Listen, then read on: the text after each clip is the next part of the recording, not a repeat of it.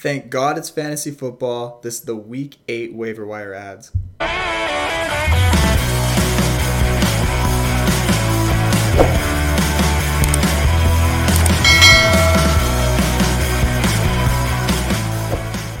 At number 10, let's check to see if Will Fuller is available. He's been hurt basically all season, so there's a good chance that he's on the waiver wire list. DeVante Parker has also been injured, and Tua has been balling. He finished as QB1 last week. He had almost 300 yards and four passing touchdowns. If Tua can keep up this pace and Will Fuller can break through with these defenses, that sounds like easy money. If he's available, go grab him. Waiver wire 9 is Jamison Crowder. In the three weeks he's played, he's seen 21 targets, and that's with Zach Wilson not really throwing the rock. Zach Wilson's out for the next two to four weeks, and in comes Joe Flacco. Joe Flacco is not afraid to sling the rock, especially when the team is down, so expect Crowder to get some love. If Mike White takes over center, expect a lot of checkdowns, which is Jamison Crowder's specialty. At number 8, we've got Allen Lazard, and this one's a bit of a no brainer because the Packers play on Thursday and Davante Adams is on the COVID 19 reserve list. That doesn't look like he's going to be playing, especially because it's a short week, and MVS is coming back from an injury. Aaron Rodgers often hyper targets a receiving matchup that he loves, and this could be Allen Lazard's chance to break away. If you can give me A Rod's wide receiver one, even if it's just for a week, he's worth a pickup. At number seven, Rashad Penny. Rashad Penny statistically was worse than Alex Collins, and Alex Collins only rushed for 2.2 yards per carry on Monday against the Saints. However, he had less than half of the opportunities. Alex Collins didn't win those opportunities. He was just given them because, you know, he's been in the system for an extra six weeks. If Rashad Penny gets those opportunities, he could be a difference maker. People forget that he's got 447 speed at his size. That's awesome. And when's Chris Carson coming back? We don't know. Number six is another running back with a familiar situation. It's Brandon Bolden. Brandon Bolden had six catches on seven targets last week for 79 yards and a score. This is incredibly interesting because he only played 28% of the snaps.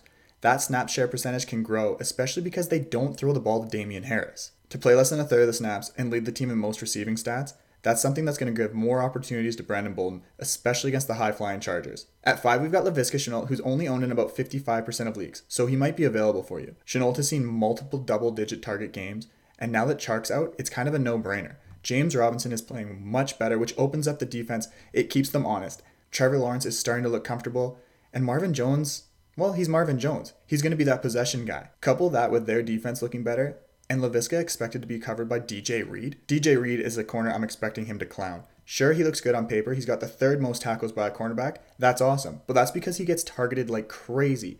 He's got the 13th most targets against at 38, and he's allowed 20 receptions. Laviska's a surefire add if he's available in your league. At 4, Rashod Bateman. Rashod has played two games and he's had six targets in both. He actually tied Marquise Brown for receiving yards, although Marquise had eight more targets. Rashod is going to see a lot more of these targets go his way because why not? He's actually making something of them. He's now acclimated into this offense and he's played over 60% of the snaps in both games. Sure, he's on a bye this week, but this might be a buying opportunity for managers out there. Number three, Kenyan Drake. Drake had a season high 14 carries last week for 69 yards and a touchdown, and he had three catches on his three targets. He's on a bye week this week. However, this might be an opportunity to grab back who has the opportunity to lead a backfield. Jacobs left early in week seven with a chest injury. We don't know what to expect from that. Go and grab Kenyan Drake because the opportunity is there. They are not going to be using Peyton Barber like they did earlier. This is a new regime. Gruden is not in town anymore. Go grab Kenyan Drake. At number two, Michael Gallup. He's expected to return this week, and this will be his first return since week one when he played 60% of the snaps and left early. In that week, he had seven targets for four catches and 36 yards, and he was replaced by Cedric Wilson, who last week had seven targets for himself. Dak has thrown three or more touchdowns in five of six of his matchups this season, so go get Gallup because the opportunity to score touchdowns every single week is there. And at number one, Kenneth Gainwell. Gainwell had eight targets and five carries in week seven. That's the most targets of his career and the most carries since week two. Miles Sanders is expected to be out for a couple weeks here, so there's an opportunity for huge volume for Gainwell.